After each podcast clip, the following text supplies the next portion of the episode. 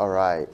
Why don't we take this time to uh, bow our heads in prayer and we'll ask the Spirit to uh, illuminate us before we read the Word of God. Let's pray. Lord, we thank you for the Word that you give to us, and we remember and recall Jesus' temptation, saying that humans don't live on bread alone, but from every word that comes from the mouth of God. And so, Lord, we make that same confession today. Lord, it is your word that sustains us, and it is your word that gives us life. So today, we want to be exposed to the truth of your word. So, Lord, as we re- read scripture today, we pray that you illuminate us, that God, you allow us to understand what it is that you want us to hear, and may our spirit or may our hearing and interpretation be interpreted by your Spirit so that our meditation can be holy and pleasing to you, Lord. We offer this time to you. We commit and dedicate this time to you. And we pray these things in Jesus' name. Amen. Our scripture today comes from Acts. We're back at Acts. So exciting. Back at Acts. This is where things really start to pick up. This is Acts 16, verses 6 to 12. I'm going to be reading from the NIV. This is Acts chapter 16, verses 6 to 12. This is the word of God for us today. Paul and his companions traveled throughout the region of Phrygia and Galatia, having been kept by the Holy Spirit from preaching the word in the province of Asia. When they came to the border of Mysia, they tried to enter Bithynia, but the Spirit of Jesus would not allow them to. So they passed by Mysia and went down to Troas. During the night, Paul had a vision of a man of Macedonia standing and begging him, Come over to Macedonia and help us. After Paul had seen the vision, we got ready at once to leave for Macedonia, concluding that God had called us to preach the gospel to them. From Troas, we put out to sea and sailed straight for Samothrace, and the next day we went to Neapolis. From there, we traveled to Philippi, a Roman colony and the leading city of the district of Macedonia, and we stayed there several days. This is the word of God for us today. Thanks be to God. Amen. Can we grab the lights real quick? So today is going to be uh, a little different. The sermon is significantly shorter.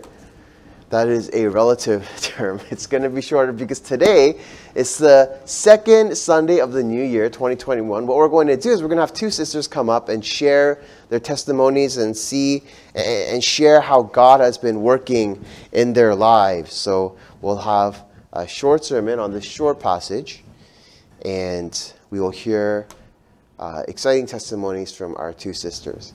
Now, we've only read a portion of chapter 16. We've skipped a little bit. If you notice, we started at verse 6, we read until verse 12, and there's a whole bunch after. We're going to be covering the whole thing on Friday Bible study from verse 1 throughout the entire chapter, including what we spoke about today. So please join us for Friday Bible study. We'll be exploring Acts 16. The past week, the pastors and I were driving along downtown core. We were on the church minivan and we were driving, and you know how downtown driving is. Not sure if you haven't been close to the GTA, but it's not the friendliest for people that don't live downtown. Sometimes you can't make left turns, depending on the time of day. You can't make right turns if there's a red light. Some streets are different, some are one way, some have opening lanes during certain times and they change the other times, so it could be a little difficult. So whenever I drive downtown, I always use a GPS. Doesn't matter if it's five minutes away, doesn't matter if it's three minutes away, even if I can drive there on my own, I know the route inside I'll still use a GPS. This week we were driving along downtown and we were on the Gardiner Express Expressway. And the Gardiner, we had to get onto Lakeshore but the GPS said, don't go out Lakeshore. And we're like, that's so weird. We have to get out Lakeshore. It's the most direct route. And so we're like, this GPS is wrong. So we got off Lakeshore, and lo and behold, there was a police cruiser blocking the road, and we're like, shoot, we should have known better. The GPS is always right. We should have known better. And so we had to go around, and we were going, and 10 minutes later, we were on King Street. We were driving down King, and the GPS tells us to go right and then go around King. But for us, even though we've been corrected once, we can see the next block I could get off the car and sprint there in 30 seconds. I could see the destination. So he said, the GPS is probably right, but let's just go straight anyways. So we went straight instead of going around. It took us double the time that it would have taken us to go around. There was a roadblock. There was a roadblock.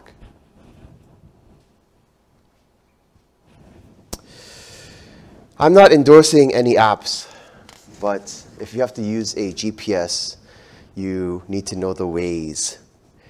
Have there been moments in your life when you believe that you are on the right track, when you see the finish line, when you see the destination, but something happens and God just throws you off the rails? Maybe you're a planner, and so what you do is you create an intricate list of subsequent steps that you need to take to go from A to B to Z to to Z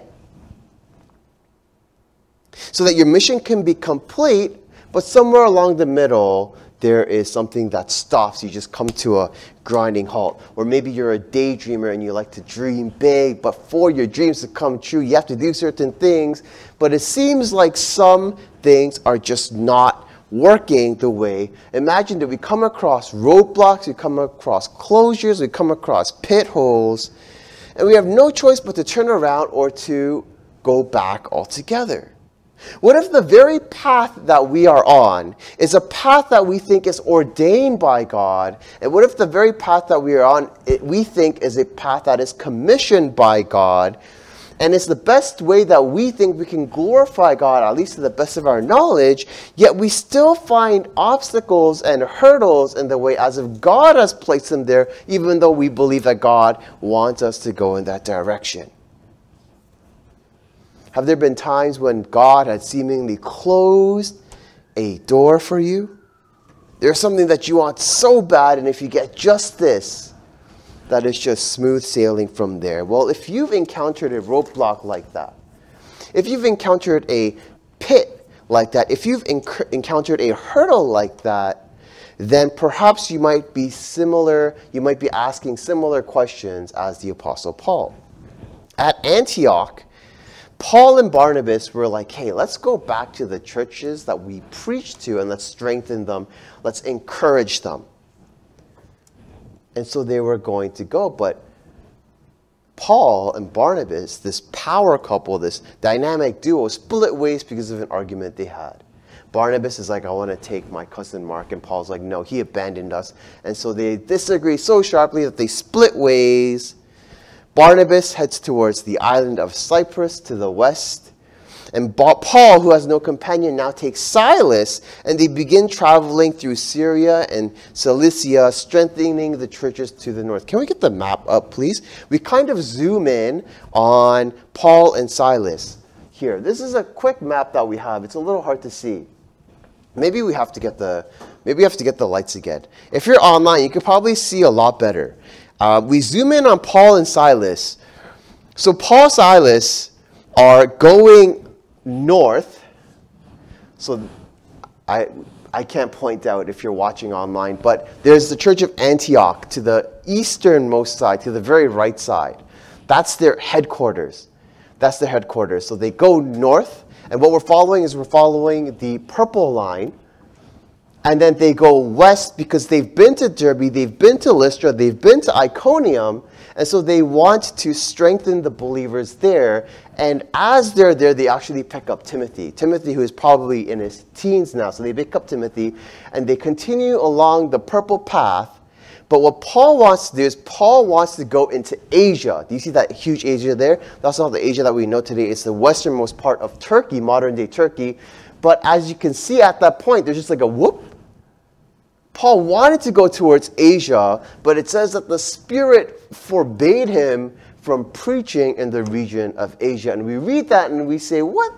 Why would the Spirit do that? So they go north. So Paul says, if I can't go to Asia, I'm going to go to Bithynia. And so he goes north, but then there's another curve, there's another whoop. And then the Spirit of Jesus appeared, or didn't appear, but the Spirit of Jesus didn't allow them to enter. And so what ended up happening is they just kind of traveled along the border, they kind of teeter-tottered along, and they ended up in Troas. Thank you. You can grab the light for us. So they kind of zigzagged through Turkey. We read that in scripture and we might think, what does that even look like? We might ask ourselves, what does that even mean? What does that even mean? We have to pause here and wonder for a moment. Firstly, why did the Spirit forbid Paul from preaching in Asia? And why did the Spirit of Jesus prevent Paul and his companions from entering into Bithynia? And not just the why, but how. How did Paul understand that this was a Spirit of God that was preventing him? I know a pastor who I've gotten to know quite well while I was in college. He's a really, really bright individual. Um, oftentimes, bright individuals are a little socially awkward, but he's very bright, a little awkward, and he went to seminary, a really big seminary. He got his PhD. He was an adjunct professor in various seminaries. He's a real scholar. He's a real scholar. And one day he was sharing his dreams with us, with the college students, and he said that God had came to him and that he was persuaded that God had commissioned him to write a textbook. And I don't know what this conviction or what this revelation looked like. Maybe it was a dream, maybe it was an impression, maybe it was a thought. Maybe it was some kind of conscience that would speak to him. But this would be a textbook that would be for scholars, for Christians, for non Christians, for skeptics, for critics. And this textbook would change how we perceive God. And he would pave a way, God would pave a way using that pastor to bring about an interdisciplinary conversation to make a case for God. And so he would juggle with the sciences, he would juggle with the philosophies, he would juggle with law and morality, and would make sense of God in these different perspectives. This was a calling that this pastor had received. He was so convinced that this was God's will for him to the point that his entire faith hinged on this reality. His entire perception of the reality of God hinged on this moment because of his conviction and for him, if this didn't come about, then there would be no other evidence in his life that God was real. This would be the way that the God self would reveal God to him. And we might think, is that foolish? I don't know. Maybe. Or maybe he just had such faith in God's promise that he was able to put all his eggs in one basket. I'm just trying to make a point of how dedicated he was, how convinced he was that this is what God had wanted him to do. But there was a long period of silence he got his work out, but no one really wanted to publish his work. And so he's waiting and waiting and waiting, and he's wrestling with God, saying, What's going on? Isn't this what you called me to do? Prayerfully, mind you, but there's nothing. And just when he was about to lose all hope, he gets a call. He gets a call from a pretty well known publisher, and they want to publish his book. And so this was huge news not only for him, because for him this affirmed God's calling for him, but it was also huge news for us because we were all praying for him too. And so we're like, wow, God has been listening to our prayers. And so after he submitted his draft, which is the book that he's been writing, there's more silence. There's more silence. He doesn't hear back from them. And he doesn't hear back from them for months. Usually these things take time, but this was absurdly long. And so he decided to contact the publisher, but what happened was the draft that he sent got lost somehow. So they totally forgot about it. They just totally forgot about it. So he's thinking to himself, God, what's happening? Can't you remind them a little bit? All they do is all they need to do is write a sticky note. So he's disappointed, wondering if this is still what God wants for him. And so he submits another draft because they lost his copy. And then there's more silence and he's about to lose it. He was already losing hair, but he was really starting to bald. So he decides to call the publisher again after waiting months And what happened was the editor in charge, we don't know if he got sick or if he uh, moved to another publisher, uh, publishing firm, but he, he just left. The publisher that was in charge, or, or, or not the publisher, the editor that was in charge of his book was no longer there. And at this point, after having gone through all these roadblocks, he's really wondering is this what God is doing? Or is the world stopping God from bringing about his will? At, at this point, he gets really confused. He's asking, is God putting up the roadblocks? Or did he just get the whole thing wrong? After much prayer, he decides to go through the process all over again, and they want to see his work. And so he sends it, and it's been years, but they receive it, they like it, and they publish his textbook. And so God's promise to him had eventually come through. When we hit a roadblock in our lives, especially when we think we're carrying out the will of God, we sincerely believe we are being obedient and doing the best we can to follow His leading. When we come to a roadblock, we ask God, why? We ask God, what's going on? I thought this is where you wanted me here. I've been discerning and I've been waiting on you. And this is a conclusion that you've given me. But there's so many roadblocks stopping me from going to where I think I need to go.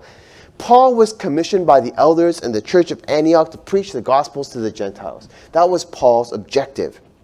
He wanted to preach the gospel to all of what we now know as modern day Turkey. It's a huge land to cover, especially when there were no cars. There was no internet. He had to actually go in person and preach the gospel.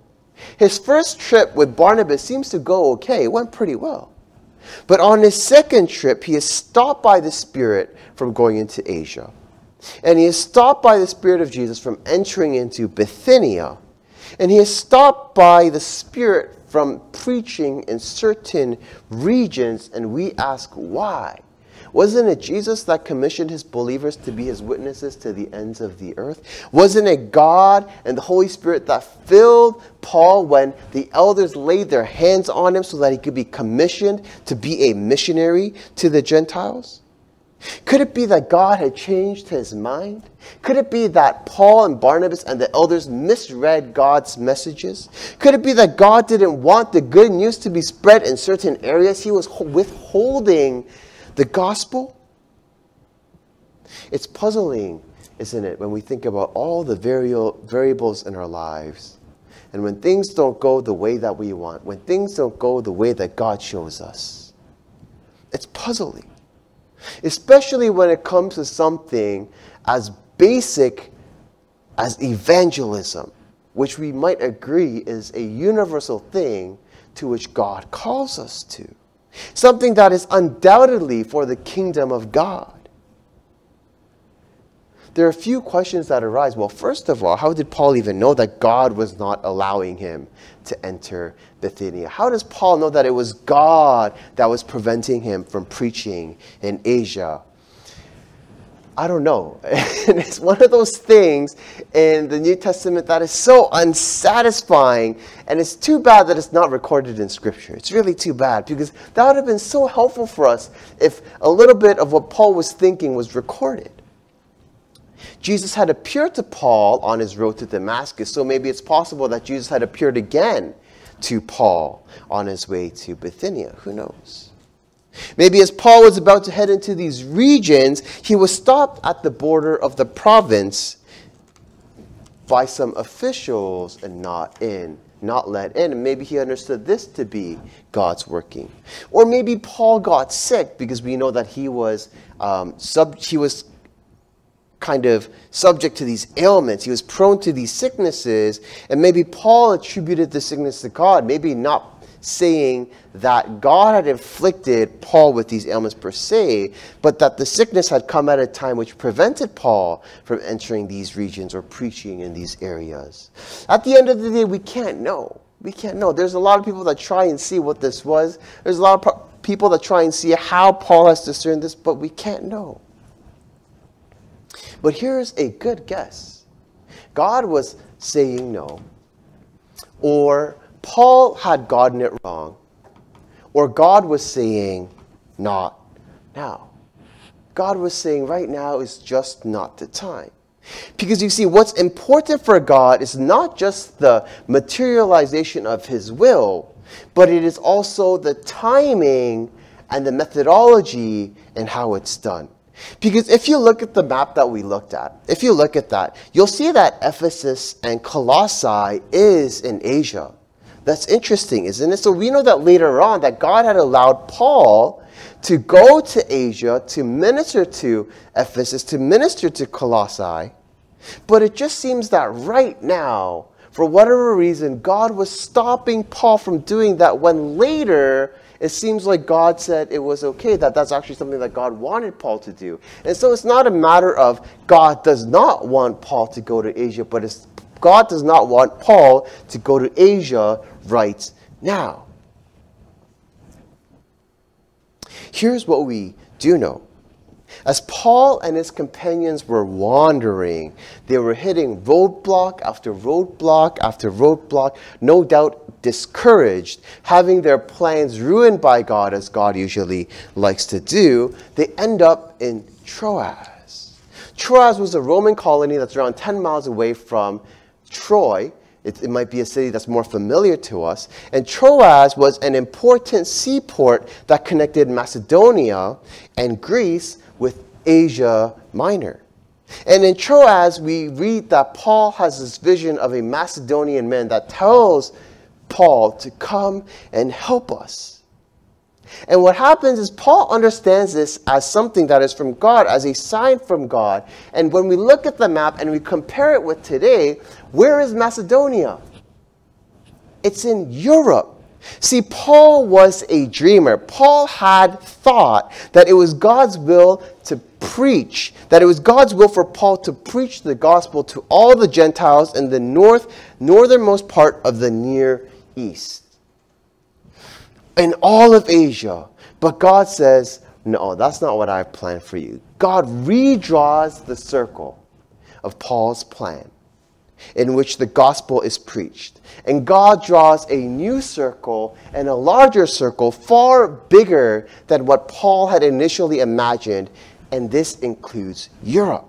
And so at the time, these roadblocks may have appeared to be no's from God, but in hindsight, we see that there is a much bigger picture that is being drawn by God, and it was actually a series of no's which led to a big yes. God had intended for Paul and his companions to not develop tunnel vision for Asia, to uh, Turkey, to the Near East but God maybe wanted for Paul and his companions to venture beyond into Macedonia and Achaia, both parts of modern day Greece, to Europe. So Paul was thinking about the Middle East, but God's saying, No, I want you to go to the Middle East and Europe. Isn't that wild? Isn't that crazy? Sometimes we think when we are being obedient to God's call and God's plan and will for us, we hit a road and our heart sinks and we ask God, what is going on? I thought this is where you wanted me to be. I'm being obedient, I'm being still, and the idea of what still is, is not in your passivity doing nothing. But how one teacher explained it was like it's the dog that is looking at the master that is awaiting his command. And so the dog is fixed on the master's hand, waiting for the next gesture. So it's waiting on God and seeing what it is that God's going to show us next. And we're asking God, why are you closing these doors when we believe we're being still and waiting on you? And in that situation, what God might be doing is not turning you away, but God might be rerouting you, just like the GPS in the downtown core, to open up another door for you. And this is crazy. As a result, Paul is able to minister in, to Neapolis, to Philippi, to Thessalonica, to Berea, to Athens, to Corinth, and on his way back home, so he makes a loop and goes back home, God allows him to actually stop by Asia and to stop by Ephesus. That's where he originally wanted to go. So Paul not only affirms God's calling for him to go into Asia, but God had opened so many doors. Wild, bigger than what Paul's expectations are. Remember that pastor I told you about? He was waiting for his textbook to be published. He waited not weeks, he waited not months, he waited years. He waited years. But during those years, he didn't just dawdle around doing nothing. God had opened other doors of opportunities for him. He entered into ministry. He entered into small churches. He went to help churches that were breaking apart, that were falling apart, acted as an interim pastor to help rebuild their foundation and he thought that God's will for him was to become a scholar, was to go into academics, but not in his wildest dreams. He didn't think that God would call him into ministry because he thought he didn't have the gifts for ministry. See, the Spirit continues to move in us when we trust in the Spirit and continue to move. And so when we hit a roadblock, we don't stop but we wrestle with God and we contend with God and we look for other doors that God might be opening, even if, even if it may not look like the original path that we were on. Here's what's even more crazy. Are you ready for this? I don't know if you're ready for this. This is so wild. The book of Acts is crazy. For the past 15 chapters, the pronoun that is used by the author is third person. It's they, it's they, it's Paul, they, Paul, Barnabas, they. Luke is describing the apostles. Luke is describing the deacons, the missionaries, the elders, all in third person. But in verse 10, there is a radical shift from they to we. After Paul had seen the vision, we got ready at once to leave for Macedonia. Who wrote the book of Acts? Who wrote it? Luke. Luke wrote it. See, the bigger picture, it seems, was that God had wanted Paul to swing by Troas for two reasons. One, so that God can open up opportunities for Paul and his companions to go to Europe so that God's words of good news is not only spread out in the Middle East, but also to Europe and literally to the ends of the earth. But the second reason is, or maybe we suspect, is that it was important for Paul to add Luke into his party. I bet Paul, Silas, Timothy, and Luke had no idea that the report that Luke would write to his boss Theophilus would end up being canonized and immortalized as the eternal Word of God, which teaches the good news of Jesus. I bet in the resurrection, Silas, Paul, Timothy, and Luke would be like, that's so crazy. That was just my report. That was just my work. That was my weekly report. But God used that to save people.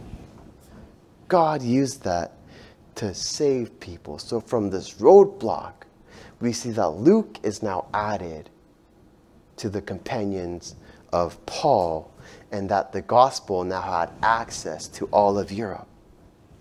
But I think there's also one more reason that we don't really think about. And this was God's way of taking care of Paul. We know, we read in Paul's letters that he had a thorn on his side. We can't really know for certain what this is. We try and argue and debate and see what this is. Maybe it was bad eyesight, maybe it was something else. But Luke was a physician. And so perhaps God saw that it was necessary that as Paul was curing souls, as God was providing for Paul, that Paul would also have an opportunity to care for himself. One more thing before I end off. If you look at verse 11, it says they sailed straight. After Troas, they sailed straight.